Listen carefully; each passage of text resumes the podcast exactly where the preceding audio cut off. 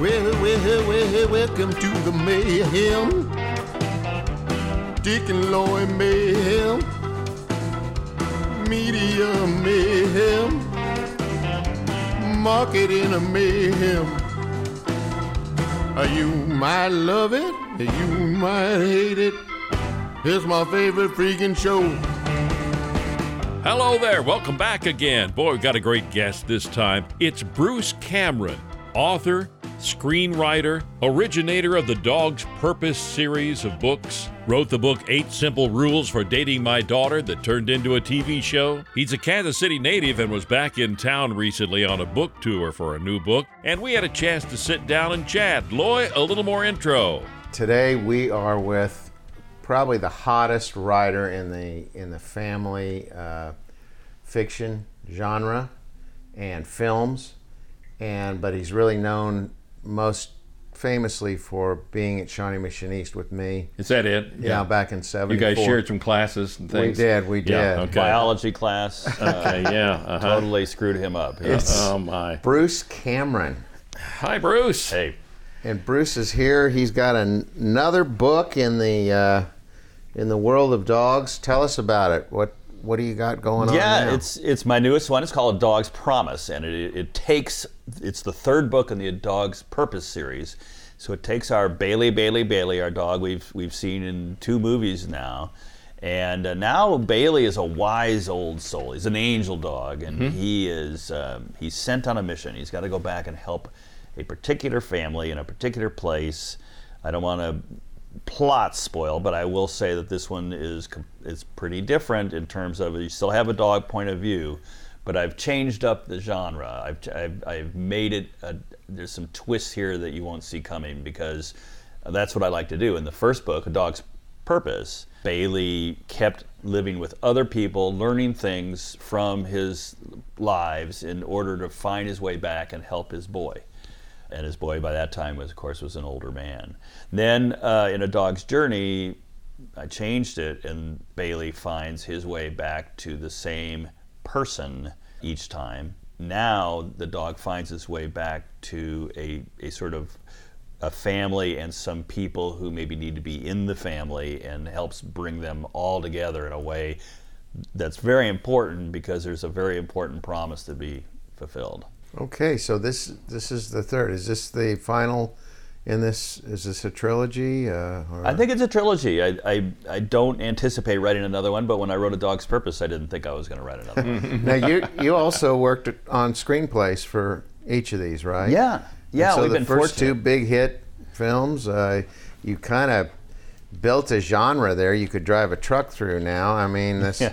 Uh, there's nothing else like this out there, and man, did it connect with the audiences. Yeah, having a having a movie where the dog is a real dog and narrates uh, is a it's a challenge to write, but it's fun and it's so fun for for the family to all get together and listen to a dog's thoughts. What the dog is thinking at any particular moment may not be exactly what we think it's thinking. Well, tell us about your writing partner. Well, her name is Cathryn. We get along so well as writing partners, we've gotten married. and uh, Okay. Which she- came first, the marriage or the writing? the writing came first, and that's a great question, though. Yeah. Uh, in fact, I say that the writing preceded any sort of relationship, uh, and she agrees with that part. But then, I, te- you know, then I tell the story of how we got together, and I'm like, so I'm writing with this woman. You know, she's very attractive, uh, and she's really smart and funny, and we just sort of, I just noticed one day that we were dating, and she says, no, that's not what happened. You, you romanced me, you took me out to dinner and all that. I'm like, I don't, I remember we were hungry and we ate. I don't, rem- I don't remember it Oh, being we a date. We ordered in.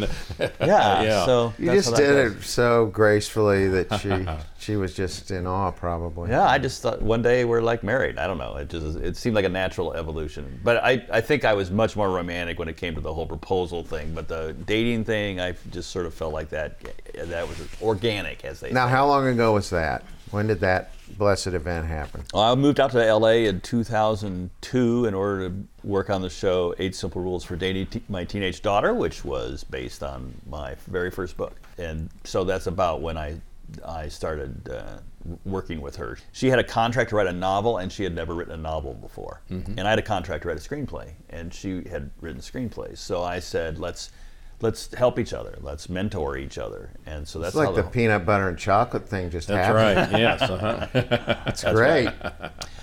Uh, let's talk about the uh, the eight rules here. Yeah. Are they based on a real person, uh, a real daughter? I had I had two teenage daughters at the same time, Uh-huh. which is a hell I don't want any parent to go through. Mm-hmm. Please, for God's sake, space them out.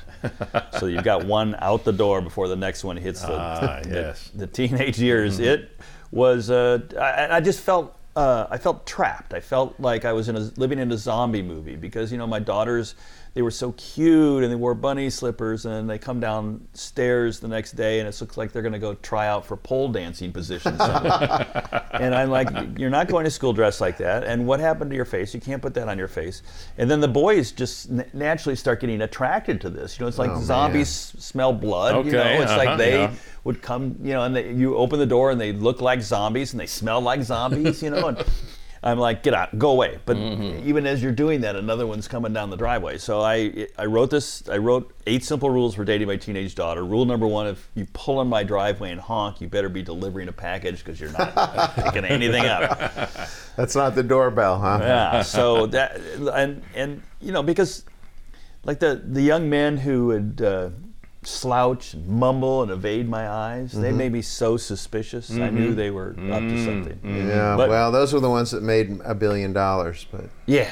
The ones who came in and introduced themselves and looked me in the eye and shook my hand, they made me so suspicious. I knew they oh, were. up. yeah. What What do they got going on? Yeah, so I was uh-huh. suspicious of you were So- suspicious of And the reason there are eight rules and not more is I was limited to 700 words. Oh, I see. Otherwise, I could have kept going. Okay, yeah. Now that uh, evolved into a television series. Tell Yes. us about that. How that worked out for you. Yeah, you know, uh, it was one of those dumb things. Like I, like, like I started a career as a columnist by writing a column on the internet. I called it, a, it. We would call it a blog today. All right. Uh, but it went out via email. There was no, I didn't post it anywhere. And uh, this was back before spam.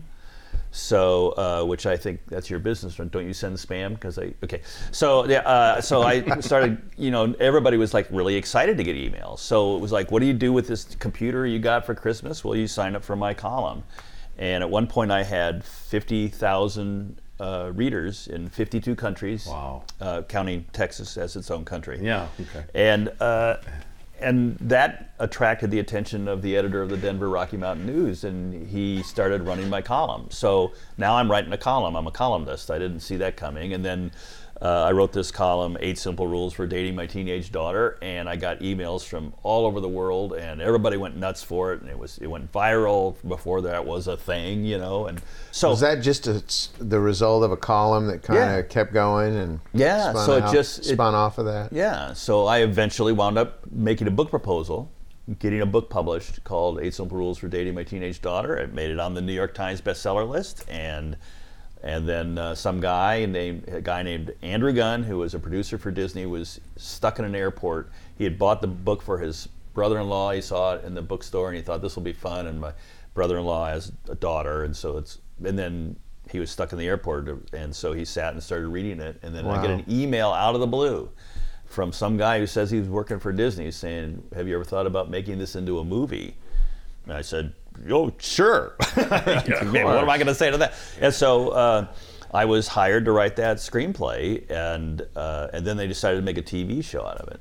By then, I, was a, I had a career as a screenwriter. I had an agent. Uh, and, a and I was writing screenplays, and then I wrote a bunch of screenplays that didn't make it, a couple of TV shows that I got paid for but didn't get on the air, and that's very typical for for Hollywood. Yeah, it It's very- yeah. yeah, there. I know people who are very rich and they live in the Palisades and they've never gotten a show on the air. They've just been able to sell pilots. It's all on the pilots, yeah. Yeah. I've noticed when I was out there, either you're in a car that's very nice, or you're in a car that has a different fender from what it was originally uh, built into, and there are two different co- two Yeah. different people working out there. Yeah, that's right. That's, Well, that's Bruce, the original book, when you got it published, did you go through the typical rejection to get it published, or did you catch a cog right away? I was atypical in that I wrote nine unpublished novels before I sold uh, Eight Simple Rules. So I had lots of rejection. I was rejected my whole my, my whole life. R- Right around the time that I graduated with you from high school back in, uh, you know, it was early '90s, whenever it was. I Mm-hmm. Right. can't Well, you look like you could pull that off. Bruce is the youngest looking guy from our class. I mean, you, you're really duking it out there with Bill Berkeley. But, uh, so people watching this are probably going, those guys didn't go to high school together. What do you He's got to be like eight years older. Well, I think you've had a hard life. I have. You've, you've, and you've High partied maybe a little bit more than I have. well, yeah. Oh, so anyway, after right after high school, I started writing novels, and I, and I never sold one. I didn't sell one for 20 years. How did you keep going? I uh, Were you, did you just have this feeling that you were going to succeed, or were you just kind of a uh, a masochist? You know, I've just always been a storyteller, and it was uh, fun for me to write, and it still is fun for me to write. I'd rather, I kind of would rather do that than almost anything, and so it just felt like a natural thing when that book started coming back, being rejected by everybody. It just felt natural to say, well, I can do a better one, and sit down and start writing again. But I, I was chasing the market, so when they wanted international thrillers, I wrote an international thriller, even though I'd never been anywhere but Canada uh, internationally, and I, I set it in Managua, Nicaragua, which in my telling looks just like Winnipeg, and uh, that was uh, a c- complete failure. So I had a lot of uh, a- lot of failure, but I just I just didn't give up. So you love the act of the process of writing. Yeah. What, what's your day like? I mean, you still you're you're working on this new screenplay, I assume, for Yeah, the, we to sold, accompany this uh, latest. We sold uh, A Dog's Promise to uh, Amblin, the same company that made the, the A Dog's Purpose and A Dog's Journey. And uh, so A Dog's Promise, let's keep our fingers crossed, We'll be in theaters in a year or so. Be maybe maybe 2021. Now, as the uh, as the writer of the movie, how much are you involved once you turn it over and sell it to them? Well, uh, more than most screenwriters because we're very tightly connected to the producer, Gavin Polone. And we went to Gavin with a dog's purpose and said, here. And so he took it around to sell it. And he repays that, uh, that favor by getting us involved very much. And we sit in the tent with him uh, in the video village and we watch the, the filming and you know, if we have a comment, we make it to Gavin, and if he if he thinks it needs to be told to the director, he'll go say it to the director. Okay. that's unusual. That's I mean, a lot of unusual, lot of screenwriters, they go on set, they they eat their muffins and they sit there and drink coffee, and then they and then they go home. And they're like, well, Yeah. now I have to confess, when I'm on set, I'm mostly playing with dogs. I mostly go there's, there's always puppies, and I'm just always rolling around, rolling around on the ground with the actors. Well, and not because you like them, you just have to put on a show that act That's like one. That's not true. I mean, I, when I say I want to say uh, rolling around with actors, I want to clarify. I'm not rolling around with Dennis Quaid. Oh, Okay. I'm just rolling around with the dogs. How about Randy? Randy Quaid, I, he hasn't shown up. I know that. Uh, well, tell me, I, what's your day like on writing? I mean, what's your discipline? What do you do? Uh, what do you do at different Wow, if- times? if- do you get up early and If bang the it word out? if the word discipline applies to me, I don't see how.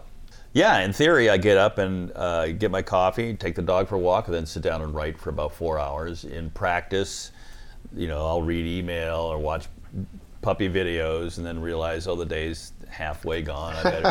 I mean, it's just like I, I Well, really that doesn't have- happen too much because I mean, you're cra- you're a very prolific uh, writer. Yeah, it, w- when my daughters, my my older daughter was a, a national level volleyball player, and so I am accustomed to going to volleyball tournaments and sitting in the bleachers and writing while she's practicing or playing. And uh, I got to the point where I can write anywhere. In fact, I I've got uh, a novel open on my laptop right now over there, and. And when you guys clear out of here, I'm going to sit down and, and write this afternoon. That's just So when I, you're at the volleyball game, were you writing with a pen and paper? Well, laptop in my in my lap. Is that right? Yeah. Were the other parents disturbed around you that you Some were doing father that? you are. Uh, I think I looking think- over your shoulders? Yeah, I think the other parents were, were just disturbed that I was there. I mean, they just, people find me disturbing very often. What about the book How to Remodel a Man? Tell me a bit about that one. Well, while I was on tour for Eight Simple Rules, I discovered there was a whole group of people who would like to change men, and I, I call those people women. And they were so uh, enthusiastic about the idea when I told them I was thinking about writing a book that would explain how to change male behavior that I thought, well, I've got to write that one. And uh, How to Remodel a Man is just, you know, tick, tips and techniques for doing something that's really actually impossible. You have to you have to trick a man into behavior. Like I, here's an example. So some women say their husbands, and I know you're going to find this really hard to believe, their husbands don't manage to get their clothes into the laundry hamper. They get them near the laundry hamper sometimes, but they don't get them in. And so they were like, "Well, what do you do?" I said, "Okay, you just you walk by one day and you say, uh, I won today. I'm up by two points." And so, well, what are you talking about? I says, "Well, I ma- I made my shot. I got it into the laundry basket, but you missed. It's on the floor." Damn, and you then he's like, I, that. didn't- I don't know. But then the next day he said, I won again. And the guy can't stand it. And so the next day he'll come in and say, Hey, I, all the way from across the room. right? Pretty soon there, you're, he's, he's actually changing clothes more often so that he can take his shot. He says, I'm up by 18 points. Okay. I think you probably changed some lives out there. Yeah. the only other thing you could do is add a backboard to the uh, the laundry bin. That's you a know. great idea. Bruce when, now, Wow. now when that that book came out after the Eight Simple Rules. Yeah, yeah, that was another great bestseller for me. It got me on Oprah, which is a thrill for any author. Uh, I was on a lot of the news shows. Of course, that got you on Oprah. You were Yeah. Giving up all the trade secrets. That's right. you went to the queen of the other side. I did. I, I well, listen. You know, uh, I betrayed my my team, but that's okay because, like I said, it doesn't actually work. You, you can't actually change a man's behavior. Not how that. Not what's not is not the way women want to. Yeah. True that. Once the scorekeeping is over, the clothes go back on the floor. You're right. What's the, yeah? Sure, you can't keep yes. playing forever. yeah. What uh, what's rattling around in your brain for the future? Any thoughts, uh, ideas, areas, anything? You know, I'm I'm going to write a sequel to A Dog's Way Home, which was also a movie. Uh, I'm going to I'm going to start that next. I've got a Christmas novella that I'm finishing up that'll be out next Christmas. It's brilliantly titled the Untitled Christmas Novella, so I'm probably going to come up with something else before it comes out. Uh, I write these these younger reader books. I write two of those a year now. They're really fun for me, and they the my latest one, Lily's story, just came out. Lily's story is the story of a of a dog, a, a puppy who gets rescued and then winds up living at an animal rescue, and gets involved with rescuing other animals, and to the point where I'm going to start a, no, a new series based just on Lily, called Lily to the Rescue, and the first two books are being published simultaneously in March of 2020, and uh, Lily then will go on. Uh, hopefully, uh, I know I've got I've contracted for eight books. So I Are know these so larger format books or these are hard, uh, these are these are between. They are hardcover. They are between the uh, what we would call a picture book, where there's a picture on every page with a little bit of text, and then you've got like the chapter books, which are like um, uh, Charlotte's Web would be a chapter book.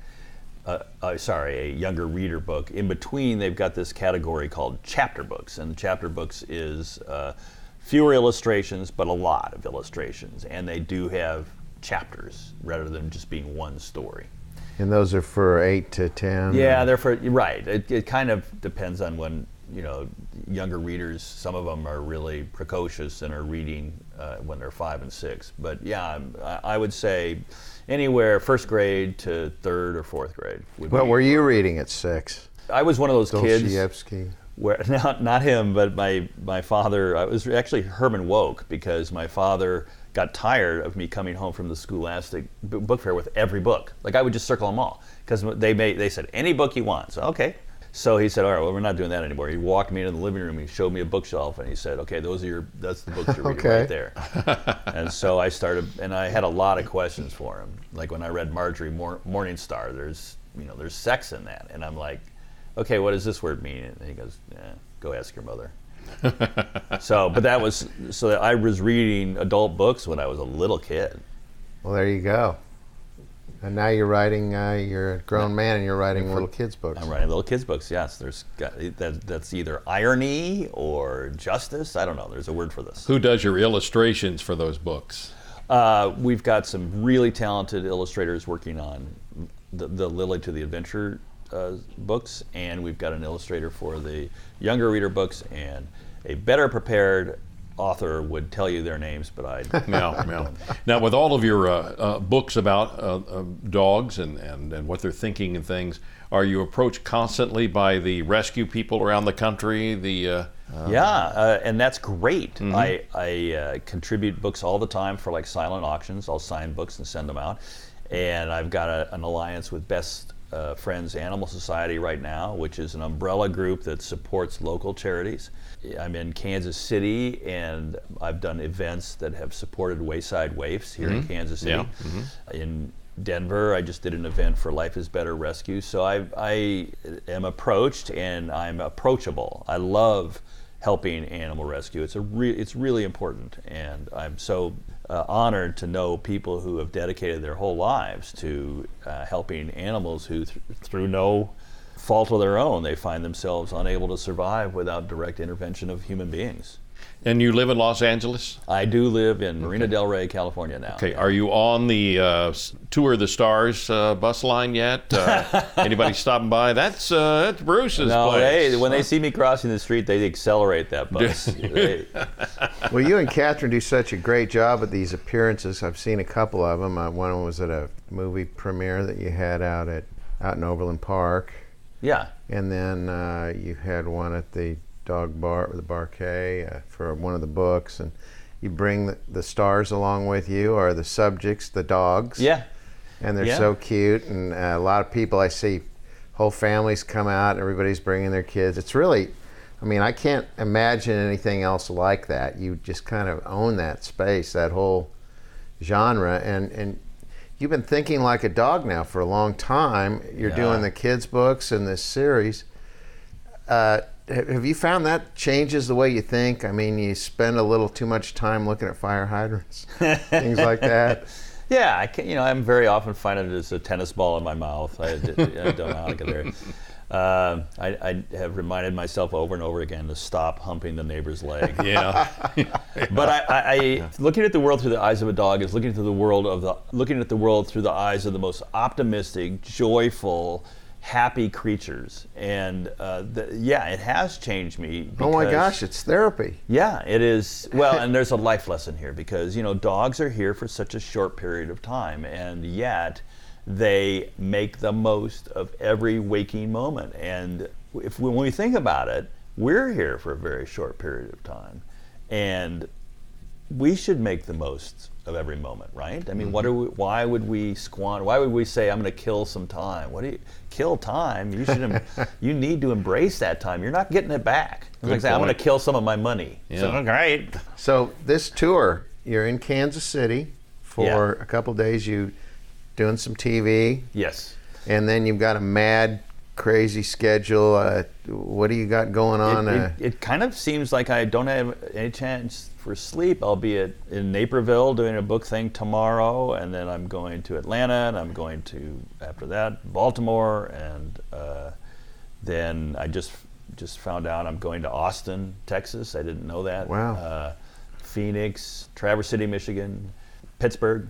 So I got a lot of places. Now, do coming you have someone that uh, an assistant that goes with you on these that shows you where the TV station is or the bookstore, or are you just out wandering with your uh, your GPS? Yeah, uh, I would love to have an assistant uh, come with me on these things, or I've and I've tried to talk uh, Cathryn, my wife, into coming, and uh, nope, I'm out here on my own. Uh, so I do have, but I've got uh, you know I've got a publicist, and I've got people taking care of me on the road because I. Uh, I, apparently, I'm not capable of getting anywhere. Even in even in a town where I grew up, they don't want me driving. They said, "No, no, we'll send somebody because you'll, you'll get lost." And I probably would. I probably would. Talk to me a bit about uh, Loy in high school. What do you remember? Anything? Yeah. Well, you had hair. Yeah. Uh, Lloyd in high school. uh, So my favorite story to tell about Lloyd is just going to hate that this will get cut. Uh, he decided that we had a substitute teacher in biology, and he decided that that we I could see that for Loy, he was so getting into the part that he started to feel sorry for himself. and you could just tell the look on his face is like,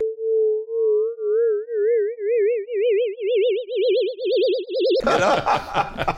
And then he wanted me to keep doing it. I'm like, this is not working. You know, I'm faking my way through it, and he, but he just would not give it up. I He was like Moe Howard. I didn't want the act to die. yeah. That's phenomenal. Oh man. Loy, that's how about any stories you might have about Bruce? Anything you remember out of the ordinary? That, uh, He was a well-behaved, normal, uh, I was fine, under the radar. young man. He was Mm-hmm. indeed. You know, he he did nothing outrageous. I was president of the Ecology Club, which, uh, contrary to my expectations, did not lead to a higher incidence of sexual intercourse. really? Okay. No, I did Yeah, not. I remember it was Eco Now, wasn't that you're No, saying? But oh, no, somebody else. You sure would have thought going that direction would have created some was- sort of uh, he was on- application. He was Yes. on the literary uh, magazine staff that's called Janus. Yes. Okay.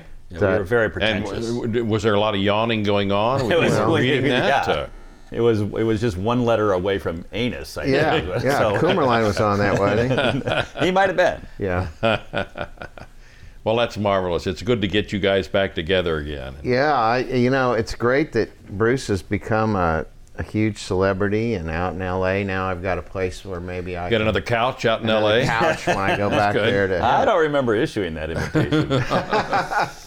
I, will say that there's something that is very interesting about writing a series of books based on uh, starts with a dog's purpose. And that has uh, a premise that is easy to follow. A dog has several different lives lives with several different people and learns these skills that helps him get back to his boy. And then with a dog's journey uh, the dog is getting back to a person. In a dog's promise the third one. I've turned that convention completely on its ear and now the dog has a much more complex mission which is to try to reunite a family that is torn apart. And it's torn apart basically because there is a boy born uh, a paraplegic. And the impact that has on that family sends uh, ripples throughout their, their life. And as the dog is reborn and comes back, the dog's promise and purpose is to reunite the family because there's, a, there's something very important that has to happen, and it can't happen with them estranged from each other. So I've once again, uh, I- I've done something I really like to do, which is to take a convention that's already established and then twist it up so that nobody says, "Oh, this is the same book." You know, that's- Sure. Yeah. So that's available now. It's Dog's Promise. Dog's yes. Promise, and then look for it to become a film. Yeah.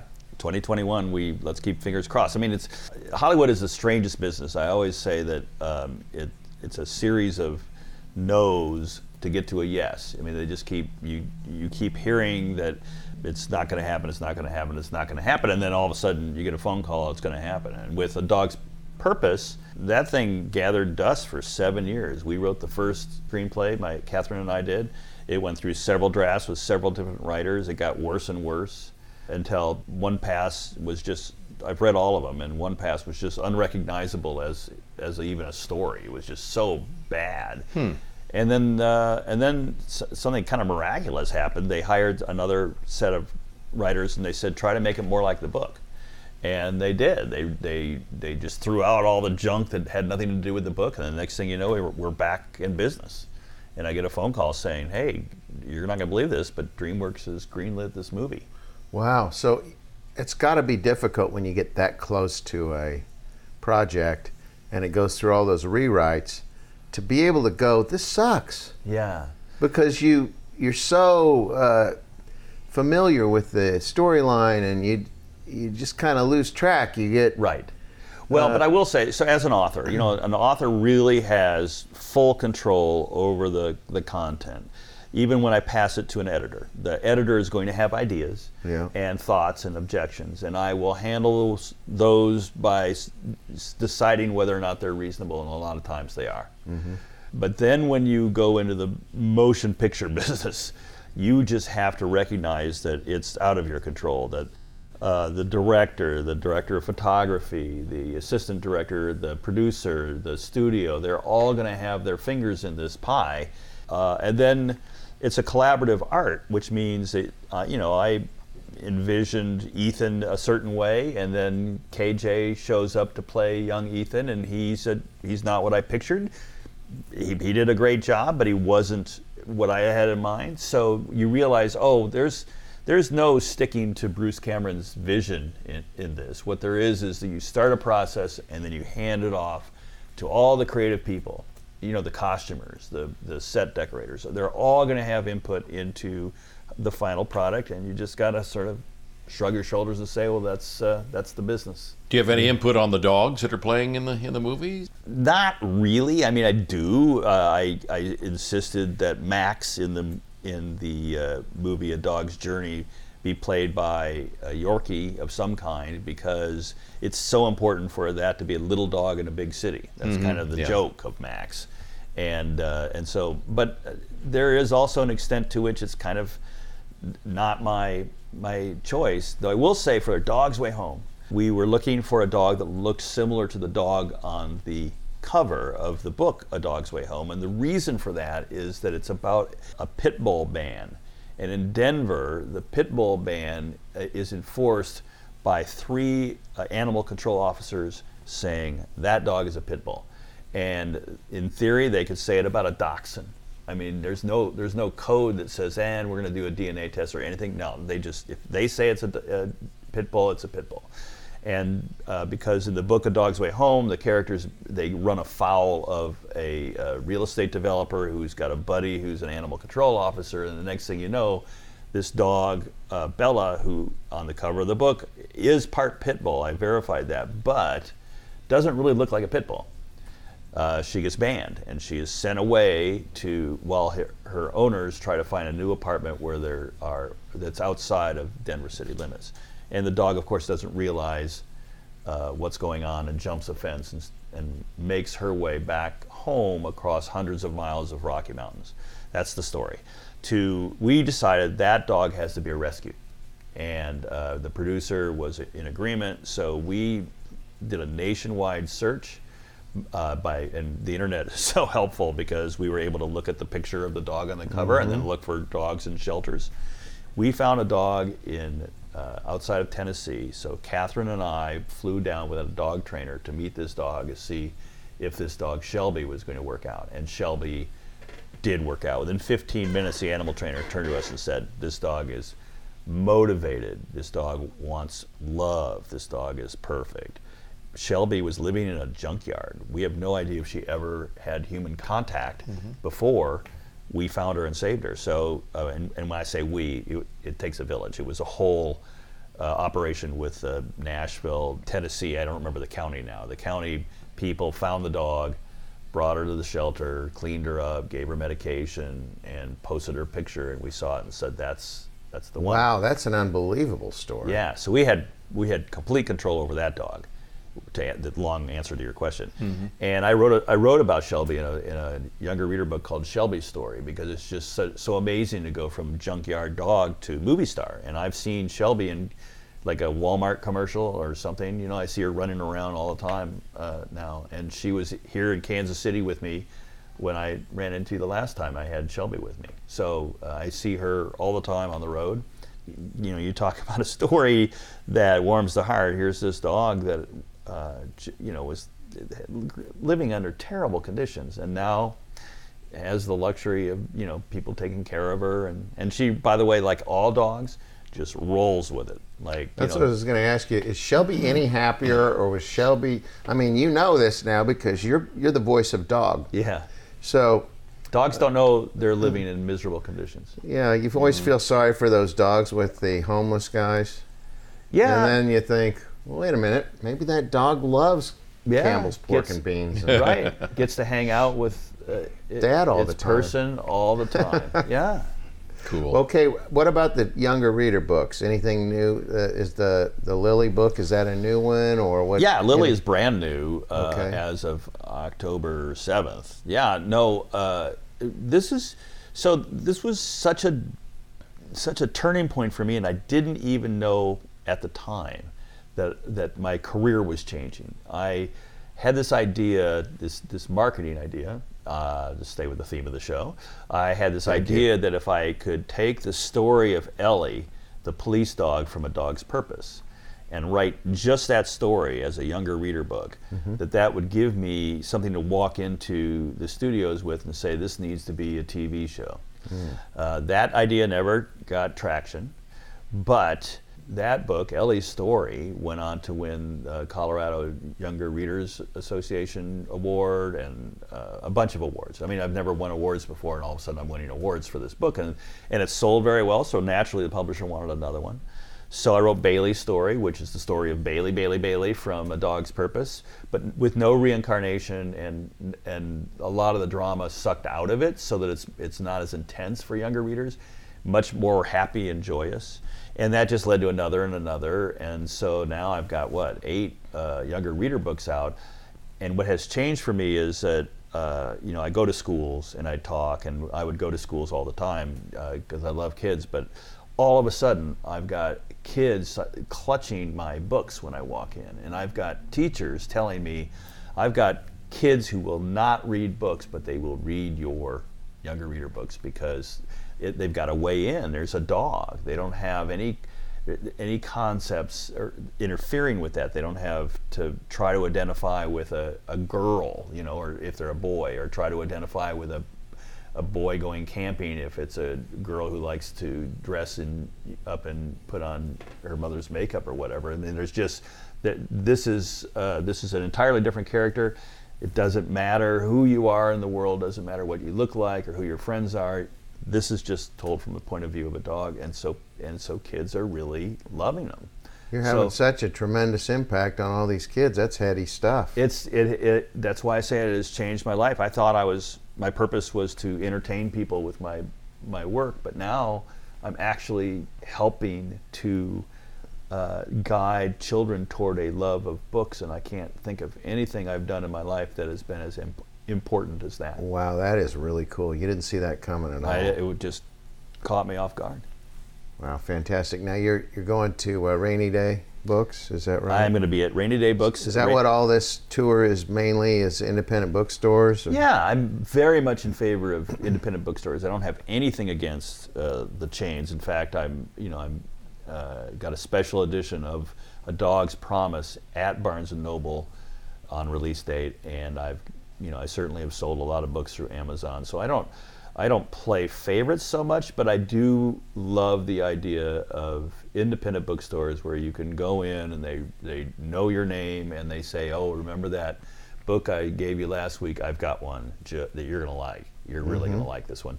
I love that kind of concierge service that you get from an independent bookstore. And Rainy Day Books in Fairway, Kansas, of all places, is one of the best bookstores in the world. Everybody knows it. Anywhere you go, if you go to a independent booksellers convention and you mention Rainy Day, everybody nods because they know these, these people know what they're doing. They certainly stuck to their guns. Yeah. And they really built a concept there. and they really and they're doing well. I mean, I they like you know like every brick and mortar store, the arrival of online purchasing really set them back for a while, and we all thought bookstores weren't going to make it. We all thought, yeah, th- that's the end. And the only ones that are going to make it are going to be Borders and Barnes and Noble because they're huge. But uh, as we know, what happened to Borders, uh, it it really now is last man standing with Barnes and Noble for the big chains. But the little independent stores have made their way back be, just because of that.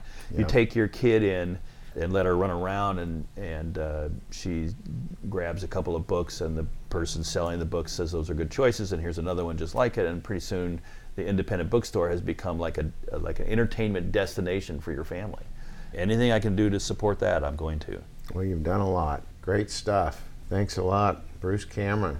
Very good. Thanks for joining us with our, our little, uh, our little, you know, whatever this Whatever. is Whatever they call Whatever it. yeah. this is. Dick Sure. and Lois and me. Uh, and and- Mark. what is it? Yeah, What? yeah. And anyway, All right. thanks for squeezing us in with all these TV Oh, appearances is and everything. my pleasure yeah good luck with this All right. Thanks, Uh, Bruce. this is going to be huge this is going to be huge yeah, huge. Yeah, we'll be affecting children for years. Thank you. Thanks, Bruce. Great to talk with you. Great to have you back in town and back with your buddy Loy. Good luck with your future projects. You can see the video version of this interview and some other fun stuff on the Dick and Loy YouTube channel. And until next time, You might love it, you might hate it. It's my favorite freaking show.